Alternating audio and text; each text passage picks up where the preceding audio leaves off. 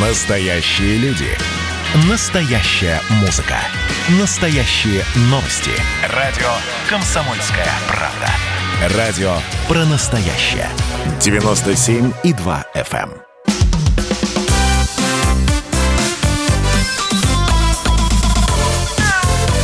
эм. Вот такая зверушка.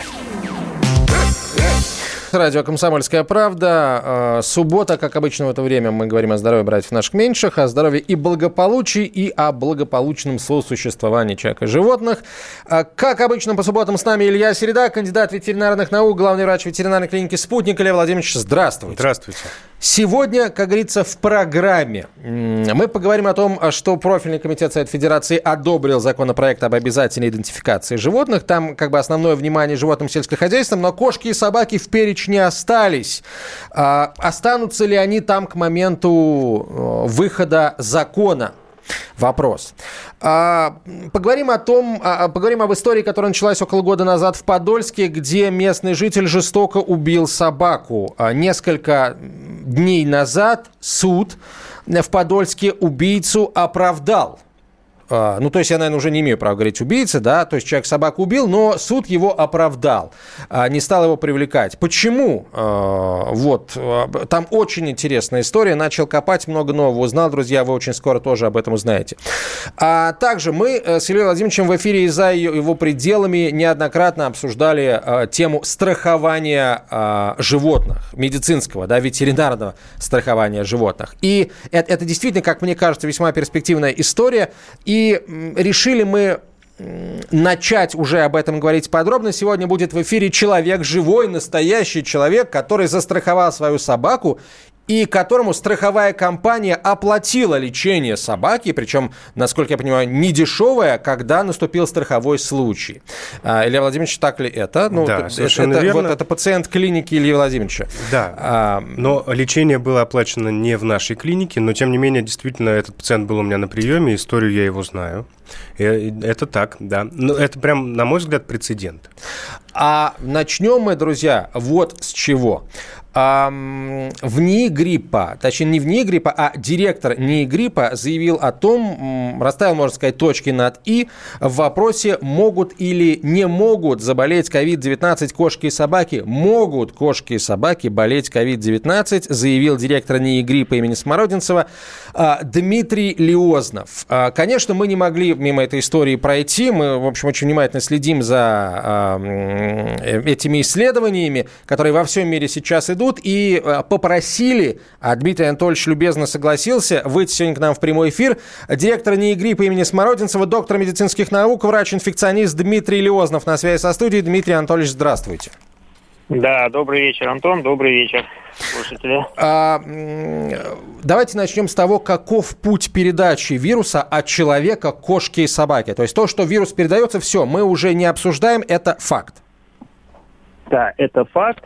Ну, а здесь мы тоже не открываем никаких новых путей, ничего нового. Точно так же, как э, возбудитель COVID-19 передается от человека к человеку, точно так же он передается и от человека домашнему питомцу.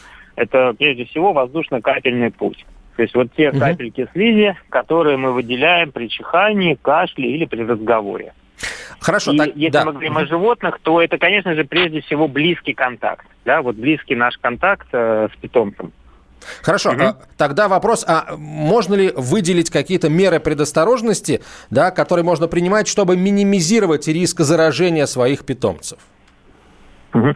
Ну, Антон, если позволите, я чуть-чуть отклонюсь от основной центральной темы. Давайте. Мне кажется, сегодня вот, э, вот это заболевание вызвало такой интерес, такой ажиотаж и здоровый, и нездоровый у населения, что сегодня, наверное, уже столько э, специалистов по ковиду-19 и по тому, как это заболевание предупредить, что фактически все, что я буду говорить, оно банально и оно известно ну, мне кажется, уже всем сегодня, даже не специалистам, что основное это дистанция, это э, маски, перчатки и так далее. Но вот когда мы говорим о животных, то здесь прежде всего речь идет о том, что, ну, опять же, если здоровые все в семье, да, то касается, наверное, это минимально. Но вот если в семье есть больной человек, то вот тогда и начинаются все вот эти мероприятия, которые направлены на то, чтобы предупредить передачу от больного животному. И прежде всего, да, э, это касается самого человека, мы его должны изолировать хотя бы дома, да, он находится в своей комнате, если он выходит а, там, в круг общения семейный, он должен быть в маске, а, он не должен контактировать с питомцем. Вот, то есть все банально.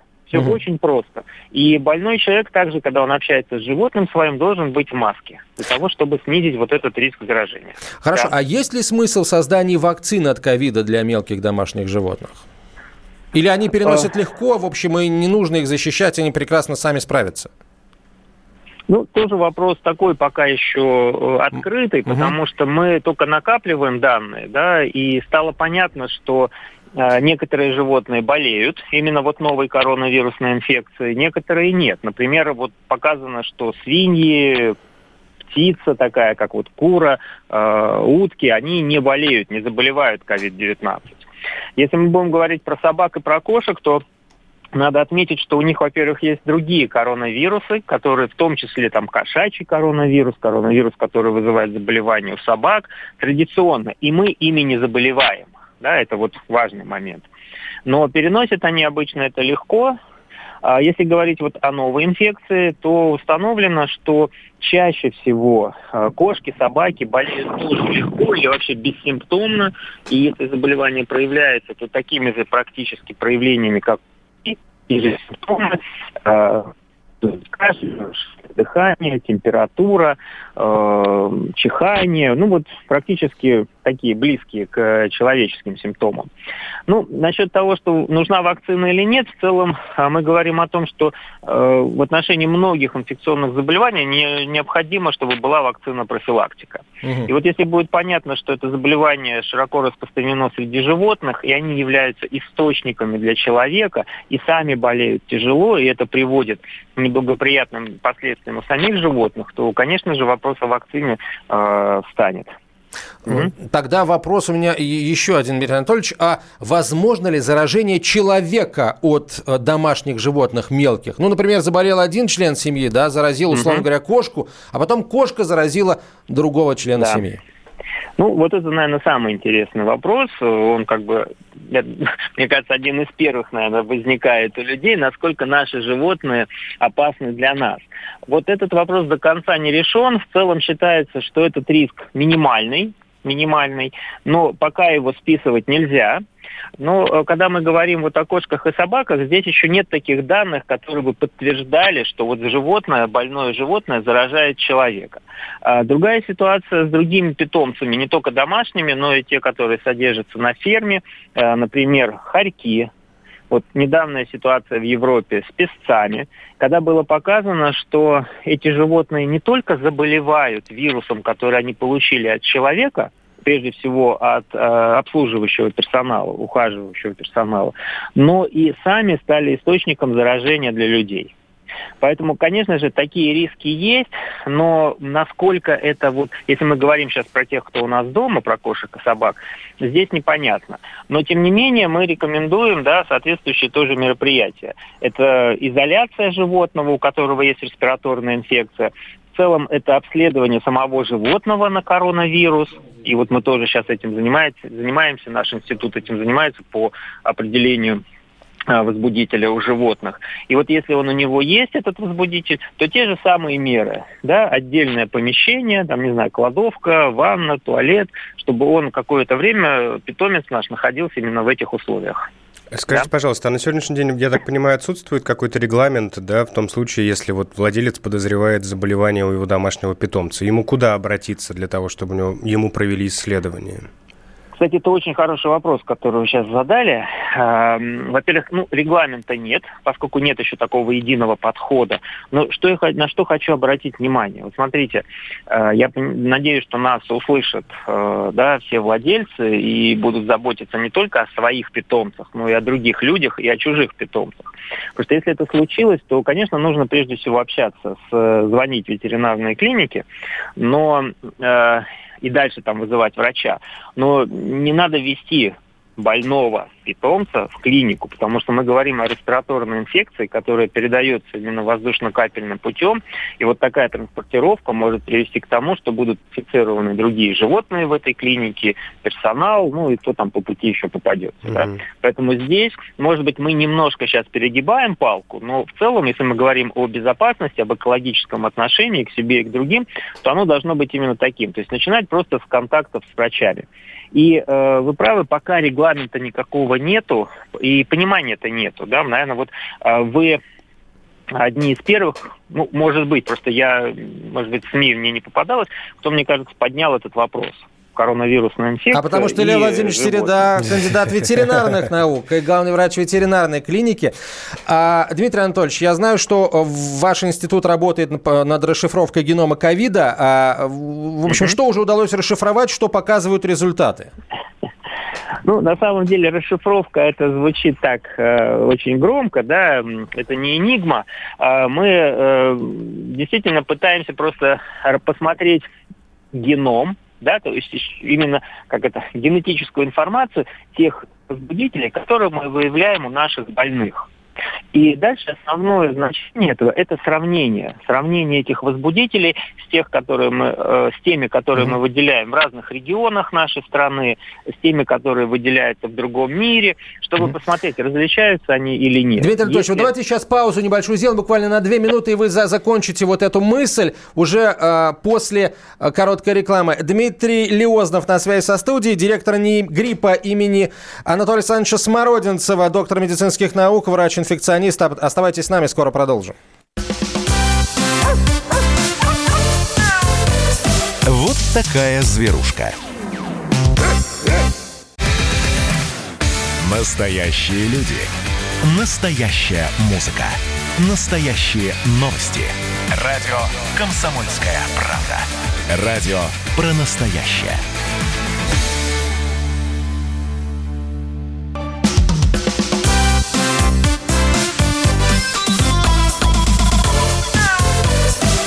Такая зверушка. Мы продолжаем. Илья Середа, кандидат ветеринарных наук, главный врач ветклиники «Спутник». Я Антон Челышев. На связи со студией директор НИИ грипп имени Смородинцева, врач-инфекционист, доктор медицинских наук Дмитрий Леознов. Дмитрий Анатольевич, итак, а, вы работаете над... А, вы изучаете, так сказать, а, геном ковида и угу. что показывают результаты вот этих вот сравнений, да, да. тех э, типов вируса, которые угу. выявляются в разных регионах страны? Ну, в целом, пока э, эти данные, они такие благоприятные, успокаивающие, потому что мы видим, что вирус, хотя и имеет различия небольшие в разных регионах и между странами, но в целом эти, значит, эти изменения, они не критичны, они не влияют на более тяжелое течение заболевания. Это прежде всего. Да, э, никак не меняются основные характеристики возбудителя. Поэтому пока э, вот эти изменения минимальные и не вызывают у нас беспокойства. Для чего это нужно? Да, для чего это смотреть? С одной стороны, чтобы понимать, есть ли опасные вирусы, которые будут протекать более тяжело или передаваться еще более легко. Ну и, опять же, если будут изменения, мы можем оценить, насколько те, те системы, которые у нас есть, или вакцины, которые уже появились или разрабатываются, будут эффективны. Но пока еще раз подчеркну, ситуация очень благоприятная в этом плане. И последний вопрос, Анатольевич. Угу. Недавно директор Центра имени Гамалея Александр Гинзбург заявил, что коронавирус в недалеком будущем сможет принимать природно-очаговую форму, переходя на мелких домашних, сельскохозяйственных и диких животных. Вы согласны с этим прогнозом? Ну, это прогнозы, да, и мы, наверное, должны строить в том числе и негативные прогнозы для того, чтобы к ним готовиться и быть, иметь как бы ответные меры принимать какие-то. Но даже то, что вот сейчас я уже вам сказал, да, мы видим, что с одной стороны, если мы говорим о новом коронавирусе, он поражает домашних животных, кошки, собаки, э, вот там ряд грызунов и им подобных, да, например, там сирийские хомячки, могут э, болеть хорьки, как я уже сказал, песцы. Э, с другой стороны, мы показано, что вот э, животных, которые, ну как они, сельскохозяйственные, да, можно назвать, это вот птица, свиньи, они, к счастью, не болеют. Но у самих животных есть свои коронавирусы, которые ну, традиционно вызывают у них болезнь.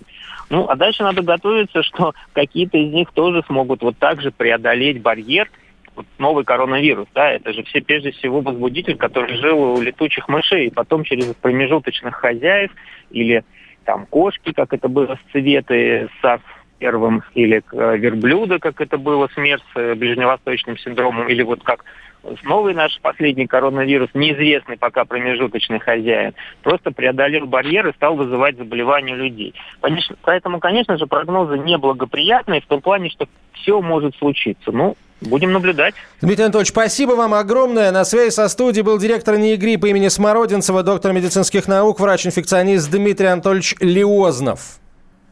А мы продолжаем. И э, я напомню, кстати, друзья, вы, как обычно, сегодняшний день не исключение, можете прислать вопросы о здоровье ваших питомцев. WhatsApp и Viber на 967 200 ровно 9702, 967 200 ровно 9702. А мы переходим к другой теме. Э, речь идет о э, марки, э, маркировании всех домашних животных, обязателей идентификации домашних животных. Дело в том, что Совет Федерации поддержал идею маркировки всех домашних животных в России. А об этом э, заявил председатель комитета Совет Федерации по аграрно-продовольственной политике Алексей Майоров. А, и думские аграрии, как пишет сайт «Комсомольской правды», тоже поторапливают. Разработка и согласование очень нужного законопроекта. А, ну, еще раз скажу, э, комитет Совет Федерации по аграрно-продовольственной политике поддержал это, поддержал законопроект. И вот о той его части, которая касается кошек и собак, хотелось бы пару вопросов задать, и поэтому э, председатель Комитета Совета Федерации по аграрно-продовольственной политике Алексей Петрович Майоров выходит на прямую связь со студией. Алексей Петрович, Здравствуйте, спасибо, Здравствуйте. что вы с нами в субботу. А вот э, есть список животных, которые э, будут подлежать, согласно законопроекту, э, обязательной идентификации, обязательной маркировке. Вот, да-да. Смотрите, значит, э, закон на сегодняшний день еще в правительство не внесен. Угу поэтому над ним продолжается работа. Э, в основном она носит сейчас межведомственный характер. И э, мы, как Совет Федерации, вот я в частности, мы все-таки сейчас в первую очередь говорим о маркировке сельскохозяйственных животных.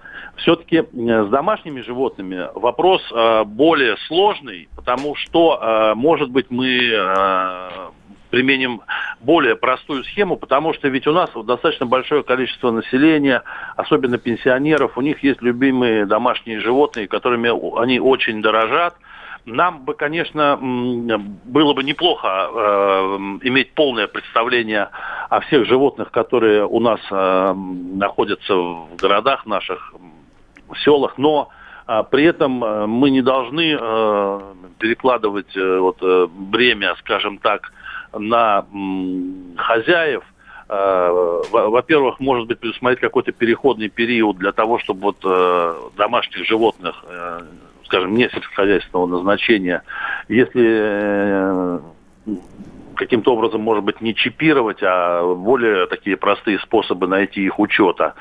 Вот. А если все-таки уже пойдем э, до конца и начнем э, действительно э, маркировку всех животных значит, э, производить, то чтобы э, особенно э, слабо защищенные социальные слои населения mm-hmm. несли на себя не брали на себя бремя, скажем так, какие-то дополнительные финансовые нагрузки и прочее. Поэтому и закон не так быстро идет, законопроект, э, потому что очень много нюансов. Что касается законопроекта, мы поддерживаем в первую очередь его с той точки зрения, что он крайне нужен, чтобы мы соответствовали мировым стандартам, международным требованиям. У нас есть задача экспорта, наращивания объемов на э, внешние рынки, а это требует обязательно, чтобы у нас работал закон об идентификации животных. А, вот все-таки, да, сейчас есть какие-то опасения, может быть, ожидания того, что из этого перечня да, животных, подлежащих обязательной идентификации, мелкие домашние животные будут, э, скажем, удалены? Или пока нет таких опасений, они в списке останутся? Я бы это не назвал опасениями. Я считаю, что здесь вот еще очень важно нам иметь э, мнение общественных организаций и мнение людей, потому что э, тема социально чувствительная, и уже принимать решения, как вы знаете, закон, прежде чем э, принят и подписан президентом, он проходит стадию Государственной Думы, Совета Федерации. На каждом этапе в закон могут быть вноситься поправки, изменения какие-то, дополнения, и только после того, как президент подпишет, он станет законом и уже обязательным для всех.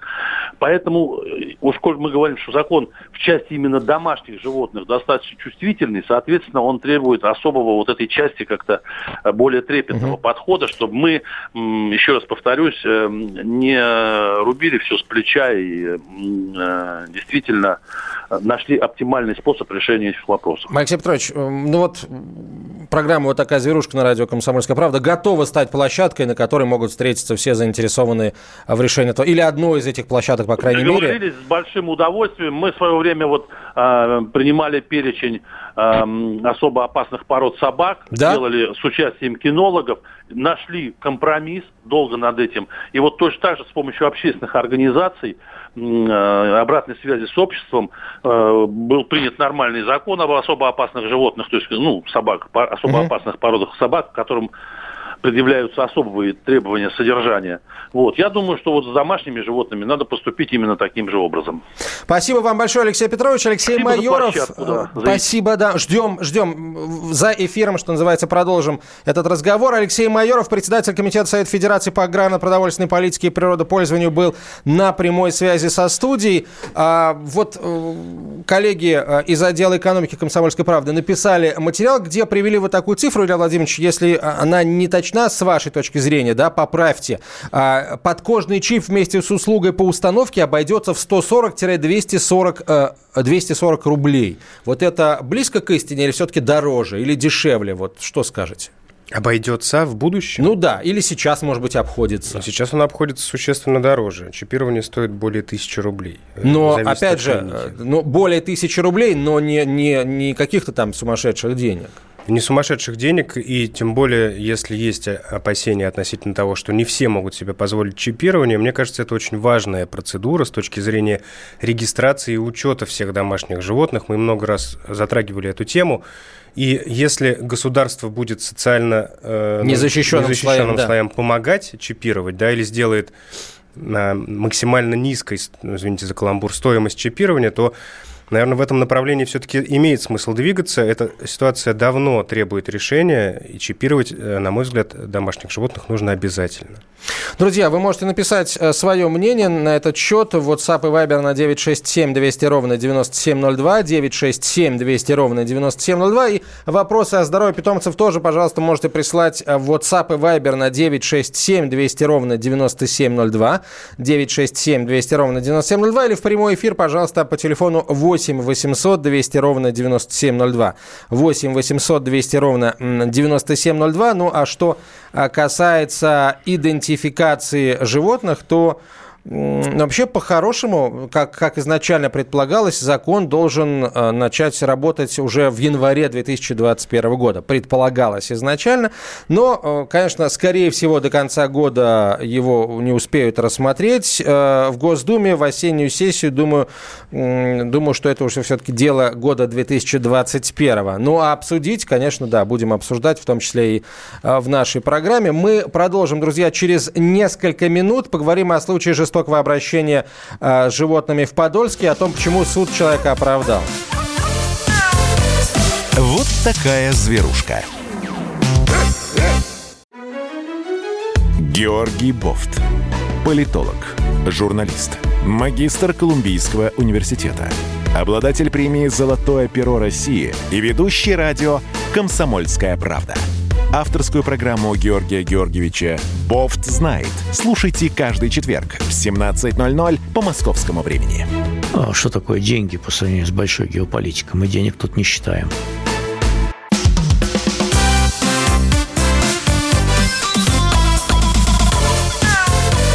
Вот такая зверушка. А, продолжаем, друзья, программу. Илья Середа, кандидат ветеринарных наук, главный врач ветеринарной клиники «Спутник». Меня зовут Антон Челышев. Ну, сегодня у нас э, что не тема, то такая социальная история получается, но истории эти очень важные, темы важные, поэтому будем мы сегодня немножко такой э, крен в э, сторону социалки у, у нас, и мы, наверное, этот крен выправлять не станем. Но, опять же, вопросы о здоровье животных вы присылаете, мы на них, Илья Владимирович, я всегда говорю «мы», так скромненько, Илья Владимирович на них попытается ответить. Обычно у него получается. А, э, примерно год назад, да, в октябре прошлого года, э, в Э, Подольске произошла не очень хорошая история. Некий мужчина, его зовут Николай Захаров, убил собаку. Как было дело? А, обнаружили в некоем поселке, соответственно, бродячую собаку. Местные жители позвонили в службу отлова. Есть такая служба в Подмосковье. И должны были приехать э, сотрудники этой службы для того, чтобы собаку отловить и отправить куда? Правильно, в приют, да, муниципальный приют. Кстати, а, как раз за эту работу в, в Подольском районе Подмосковья а, отвечает приют Илоны Броневицкой. Вот. И когда отловщики приехали, чтобы забрать эту собаку, оказалось, что собаки уже нет, в живых нет. Вот этот вот местный житель Николай Захаров эту собаку то ли сначала вилами заколол, потом повесил, то ли сначала повесил, потом добил вилами заколол уберите детей от радиоприемников, надо было, наверное, раньше сказать. А, то ли он вообще ее поймал в селок, который установил а, у забора или под забором своим. В общем, история была а, такая очень неприятная. Начался, соответственно, следствие, прокуратура, обвинительное заключение, суд. И вот суд вынес решение в конце октября. А, то есть, получается, ну, около неделю назад, да? Так вот, подмосковный суд посчитал, что вот этот самый 62-летний дачник, э, его действия под статью «Жестокое обращение с животными» не подпадают. Ну, видимо, с точки зрения судьи... С точки зрения Тургенева и Герасима? Ну да, да, да, да. Видимо, перечитал в детстве судья или перечитала судья. И, этого человека оправдали. А, так как собака была бродячая, соответственно, а, ее а, как бы со стороны собаки не было никого, потому что, ну, кто будет защищать бродячую собаку? Ну, прокуратура, естественно. И прокуратура, кстати, с таким решением суда не согласилась. Вот здесь мы поставим многоточие, а дальше будем говорить с руководителем межрегионального Национального юридического центра содействия подполковником юстиции Маргаритой Гавриловой, которая знакома очень хорошо с этой ситуацией. Маргарита, здравствуйте. Здравствуйте. Нигде здравствуйте. ли я не соврал? Нигде не соврали, да, здравствуйте. А, вот а, давайте все-таки начнем с... Вы а, знакомы с этой ситуацией, знакомы очень а, плотно, не, не понаслышке, что называется. Вот а, вы знакомы даже с материалами дела, насколько я знаю. Вот э, следствие... Материалами дела нет, доступа у меня к нему не было, я не сторона. А с обвинительным приговором я знакома, равно как и с апелляционным представлением прокуратуры. Но давайте по, по поводу обвинительного заключения. К ч- какому выводу пришло следствие, да, и эту точку зрения поддержала прокуратура относительно деяний вот этого человека? Следствие после проведения доследственной проверки пришло к выводу о том, что гражданином Захаровым допущено нарушение требований пункта В части 2 статьи 245 Уголовного кодекса Российской Федерации. Жестокое обращение с животным с садистскими методами. Это, это следствие к этому выводу пришло, и прокуратура это согласилась. Это инкриминируемое деяние, ага. которому его хотели привлечь к ответственности. Так, а, хорошо. А почему же его тогда оправдали, простите? Значит, э, я специально для вашего эфира сейчас подготовила выдержки из судебного решения, чтобы не быть голословной. Так. Значит, э, с целью сохранности разводимых кур Захаров смастерил из подручных средств удавку и подвесил ее на дыру в заборе. 17 октября 2019 года в 5 утра он увидел в петле задыхающуюся собаку. Учитывая, что собака была агрессивна, он не стал к ней подходить и уехал по своим делам. В этот же день, когда Захаров вернулся, он хотел подойти к собаке, но она по-прежнему вела себя агрессивно агрессивно. И Захаров, опасаясь за безопасность окружающих, взял вилы и кинул их в собаку, после чего ушел в дом. Захаров пояснил, что целенаправленно вилами собаку не бил, а лишь отбросил вилы в ее сторону. Удар был один с одновременным образованием двух повреждений на голове собаки, что свидетельствует о том, что Захаров не наносил собаке многочисленных ударов по голове, и у него не было умысла на причинение боли и страданий животных. Суд приходит к выводу, что данный бросок не свидетельствует о применении садистских методов в отношении животного. И в действиях Захарова э, отсутствует состав преступления. Тем более на наличие умысла при таких обстоятельствах э, Захарова не показывают. Суд отмечает, что это была взрослая собака, метис овчарки, которая была агрессивной и создавала опасность. Захаров хотел, но не мог освободить ее, так как считал, что у нее признаки бешенства. Именно поэтому он и кинул в сторону собаки вилы. Суд это считает, лучший способ бороться совершил... с бешенством, конечно, кинуть вилы это в сторону бешенства. Да, да, да, это ирония такая. Угу. Суд считает, что Захаров, совершив бросок вилами, находился на своем земельном участке, не нарушал общественный порядок, не выражал явного неуважения к обществу, поскольку действия Захарова были обусловлены поведением собаки. А, точка. А, это да. какой суд, простите, такое написал? Это, это в каком... Подольский городской суд.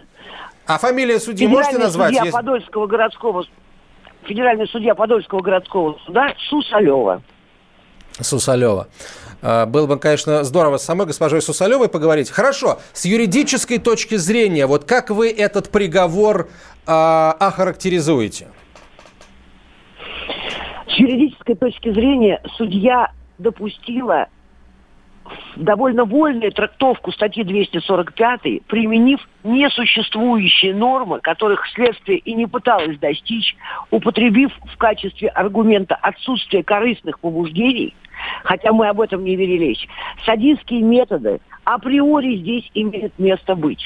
Это не диспозиция для спора, потому что с внедрением 114 статьи Конституции – Правительство Российской Федерации осуществляет меры, направленные на формирование в обществе ответственного отношения к животным. Данный приговор расходится целиком и полностью. Какое может быть сформировано отношение к животным в обществе, если суд ратифицирует открытое убийство и говорит о том, что это не является преступлением? Да, потрясающая, конечно, история в кавычках. Хорошо, а э, сторону обвинения представляла прокуратура Российской Федерации. Да. Она, насколько я так понимаю, точно. тоже не согласилась вот с таким э, вердиктом. Да. Совершенно верно. Прокуратура не согласилась. На сегодняшний день э, в суд высшей инстанции направлено операционное представление, оспаривающее приговор судьи Сусалевой. А что говорят, собственно, э, ну, я понимаю, вы не сторона дела, мне, как бы, простите, я просто, мы привыкли там, вот по, по, после э, дела того же Ефремова, да, задавать вопросы одной из сторон дела. Мне, мне просто интересно, а почему вообще так долго это все длилось, если а, вот, эм, ну, все, все было настолько очевидно? Если для судьи все было настолько очевидно, что ж она целый год тянула с этим? То есть судья вообще Нет, ну постоянно, ну... вот, получается, сторону, сторону обвиняемого принимала в этом вопросе? Дело в том, что суд же не шел год. Вначале шел, шло предварительное следствие, потом следствие, потом возбуждение уголовного дела и проведение проверки по рамках уголовного дела. После того, как проверка была закончена и проведена судебно-медицинская экспертиза смерти собаки, дело передано прокурору, прокурор его затвердил и передали в суд. Суд рассматривал где-то месяцев пять. Ага, месяцев пять. Ну и, и все эти пять месяцев, как бы вот судья э, соглашалась с доводами, э, э, в общем, обвиняемого, получается. Подозреваемого, Скажем точнее. так, угу. в своем приговоре судья указала, что э, очевидцев правонарушения, допущенного Захаровым, нет – и нет причин сомневаться в правдивости показаний самого Захарова в таком случае. Ух ты, как интересно. А, вот, бы, да. вот бы всегда судьи такие решения принимают. Что-то, мне кажется, это скорее исключение. Честно вам скажу, я впервые сталкиваюсь. Это это нонсенс, это юридическая несуразица, этого не может быть, потому что этого не может быть никогда. Это противоречит самым элементарным позициям объективной стороны и субъективной стороны поступления, поскольку в данном случае у нас есть и объекты, и субъекты, и объективная и субъективная сторона. А вот судья не увидела наличие субъективной стороны, доказывающей вину Захарова. Юристам все очевидно. Мы вчера разговаривали с прокурором. Прокурор в недоумении пожимает плечами, говорит, я ничего не понимаю, такого не может быть. Просто такого не может быть. Ну, слушайте, э, будем тогда, получается, болеть за прокуратуру э, в этом вопросе. И, эм, Маргарита, спасибо вам огромное. Маргарита Гаврилова была на прямой связи со студией, руководитель Межрегионального юридического центра содействия, подполковник юстиции. А мы продолжим следить за развитием э, как бы, событий в этом вопросе. И эм, я надеюсь, что это дело будет рассматривать теперь суд высшей инстанции. Получается, Московский областной суд будет рассматривать э, дело об убийстве собаки. Ну, ну а что, что делать, если городской суд принимает такие странные решения? Ну, значит, тогда нормальные решения, хочется надеяться, будет принимать э, суд областной. Ну, если бы не было все так грустно, мне кажется, вердикт суда в этом случае звучит вообще как фильетон какой-то. Ну, честное слово. Ну да, да, да, к сожалению, к сожалению, да, так, так, так и есть. Но, но на самом деле э, я, я не очень удивлен, потому что это не первый уже случай, когда, э, скажем, со стороны э, либо суда, либо э, следствия, либо прокуратуры э, принимаются э, подобные решения.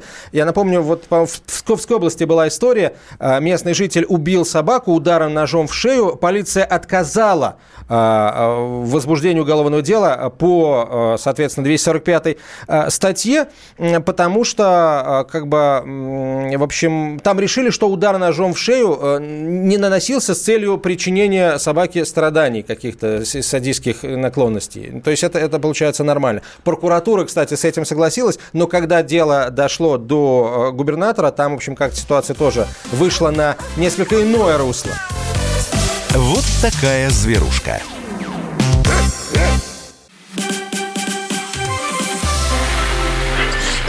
Было начало.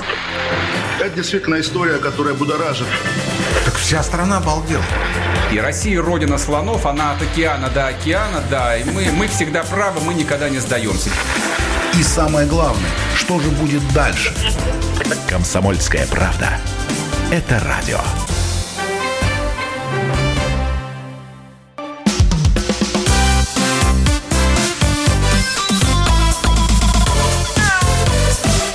Такая зверушка. А, продолжаем разговор и э, меняем тему в очередной раз. Будем говорить о страховании животных. Но на самом деле о страховании животных э, в нашей стране начали говорить уже довольно давно. Есть много сторонников развития этой э, сферы бизнеса. Есть те, кто сомневается вот я так, если честно, поддерживаю все это, потому что ну, работает же у нас, там, я не знаю, обязательно медицинское страхование. Да и добровольное медицинское страхование тоже работает. И, в общем, очень, много, э, очень многие люди этим э, прекрасно пользуются. Так вот, в какой-то момент мы с Ильей Владимировичем решили а, уже поговорить, да, разобрать какой-то конкретный случай. И вот этот случай подвернулся. Да, один из пациентов клиники Ильи Владимировича оказался застрахованным. И, как оказалось, страховой случай наступал, и страховая компания выплатила, точнее, оплатила лечение. А, давайте пока почитаем э, сообщения э, слушателей по, по другим темам, чтобы, так сказать, вот не отходя от кассы. Да? В Соединенных Штатах лица, совершившие преступления в отношении животных, заносятся в реестр особо опасных преступников и правильно делают. Почему у нас с живодерами церемонятся? Непонятно, почему церемонятся, правда. А, это потворствование, пишет э, Дмитрий. Еще одно сообщение. В Твери горе-хендлеры оставили в багажнике машины двух хаски. Те погибли. Вина очевидна. Полноценного уголовного наказания нет. Почему? Вопрос к правоохранителям. Ну, тут, конечно, они, может быть, я не исключаю того, что оставили по какому-то глубокому идиотскому недомыслию, но, но тоже странно. Вот. Хотя, если разобраться, если расследование провести, возможно, вот таким образом хотели от собак избавиться. А выдать все за то, что вот мы не знали, мы вот забыли. Убийство по неосторожности.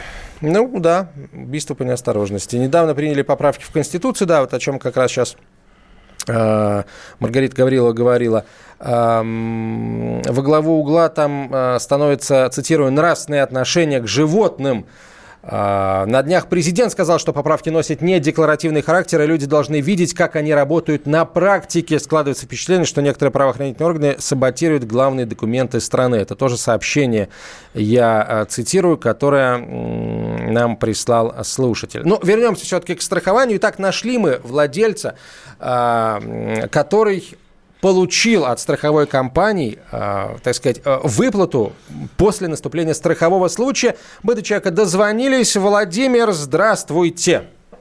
Здрасте. А, у Здрасте. вас собака или кошка? Расскажите нам.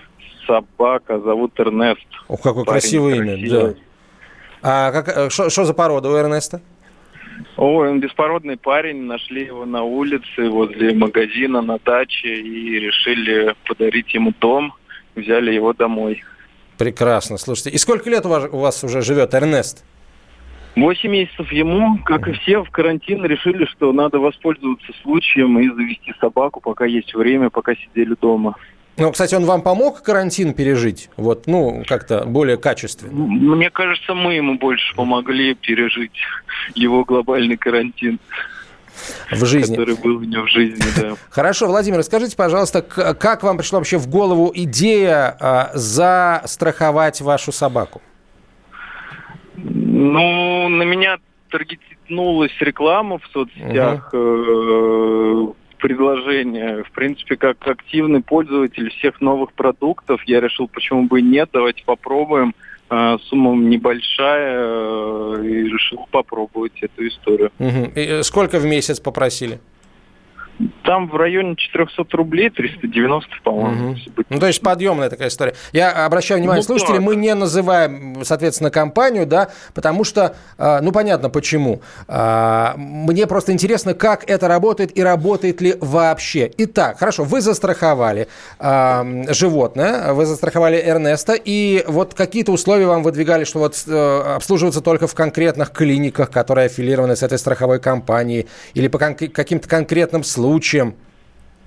А, Я так понимаю, нет, потому что, ну, вообще, давайте я расскажу историю свою. То есть э, Эрнест начал хромать, и мы решили отвезти его, приехали в больницу, в ветеринарную клинику, а, сделали рентген. То есть тогда я про страховку, про компенсацию не думал. Мы поехали, все сделали как надо, взяли все а, чеки, то есть все там, наверное, это хорошо, что, что ветеринарная была такая белая, открытая, а, и все честно. Наверное, надеюсь, что все такие. И э, я получил документы и отправил на следующей там неделе я зашел в личный кабинет, загрузил все документы, описал историю, и мне сказали, да, мы вам компенсируем стоимость приема рентгена. Мгм. А, ну, то есть вы, э, э, это, это действительно работает, вы довольны. А вообще какая ма- максимальная сумма а, вот, компенсации возможная? А, по условиям там 30 тысяч э, рублей в месяц. Но обязательно, что при каждой выплате удерживается франшиза страховая тысяча рублей. Мгм.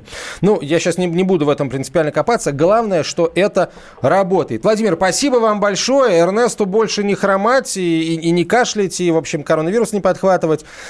Спасибо. Спасибо вам огромное. Влади- Владимир был на прямой связи со студией, э, владелец собаки, который вылечил своего питомца по страховке. Илья Владимирович, а к вам еще часто приходят пациенты застрахованные? Есть ли у вас проблемы во взаимоотношениях со страховыми компаниями? Ну вот Владимир один из первых. Один из первых, потому что вслед за Владимиром на следующий день пришел еще один застрахованный пациент. Так. А, Что, с одной стороны, меня, наверное, радует, по той простой причине, что далеко не все владельцы оказываются финансово готовы к тому, чтобы пройти определенный курс лечения, который необходим питомцу. Да? Никто же не думает о том, что животные могут болеть. Да? Ну вот он живет один год, второй, третий, четвертый, все прекрасно. И тут бах заболел. Приходит в клинику, выясняется, что надо потратить существенную сумму денег для того, чтобы питомец был здоров. И если э, питомец застрахован, это хорошо и для владельца, и для питомца, потому что он, скорее всего, однозначно получит лечение, будучи застрахованным, и может не получить его, если по каким-то причинам он, если, например, готовится, э, владелец не готов оплатить это лечение. Но ведь э, страховая, а, как бы, а, страховое возмещение может, например, ну, не покрыть а, всю стоимость лечения, если оно, например, там очень дорогое, но покрыть его какую-то его часть, и тогда придется доплачивать гораздо меньше, чем, например, если бы платил ты... э, Да, но здесь надо внимательно Целиком. читать, конечно, договор. Я думаю, что у вот этой, у этой возможности страхования, у этой услуги есть большое будущее, большие перспективы, и будут наверняка различные пакеты, в которых можно будет да, решить, какое лечение будет опра- оплачиваться, какое нет, как и в медицине. Я думаю, что это примерно будет очень похоже. Да? Слушайте, я думаю, что надо запустить нам постоянную рубрику, назвать ее там, условно говоря, страховой случай и просто рассматривать такие вопросы, потому что действительно это очень интересно, ведь страховать можно не только здоровье питомца, но и ответственность владельца, там, если он что-то сломал, испортил, покусал, например, или, или напугал, да, человек упал в лужу и, и дорогой костюм Э, свой, э, так сказать, испачкал. А, Илья Владимирович, спасибо большое. Такая сегодня насыщенная программа получилась. Илья Серда, главный врач ветклиники «Спутник», кандидат ветеринарных наук. Меня зовут Антон Челышев. До встречи через неделю. Берегите тех, кого приручили. Вот такая зверушка.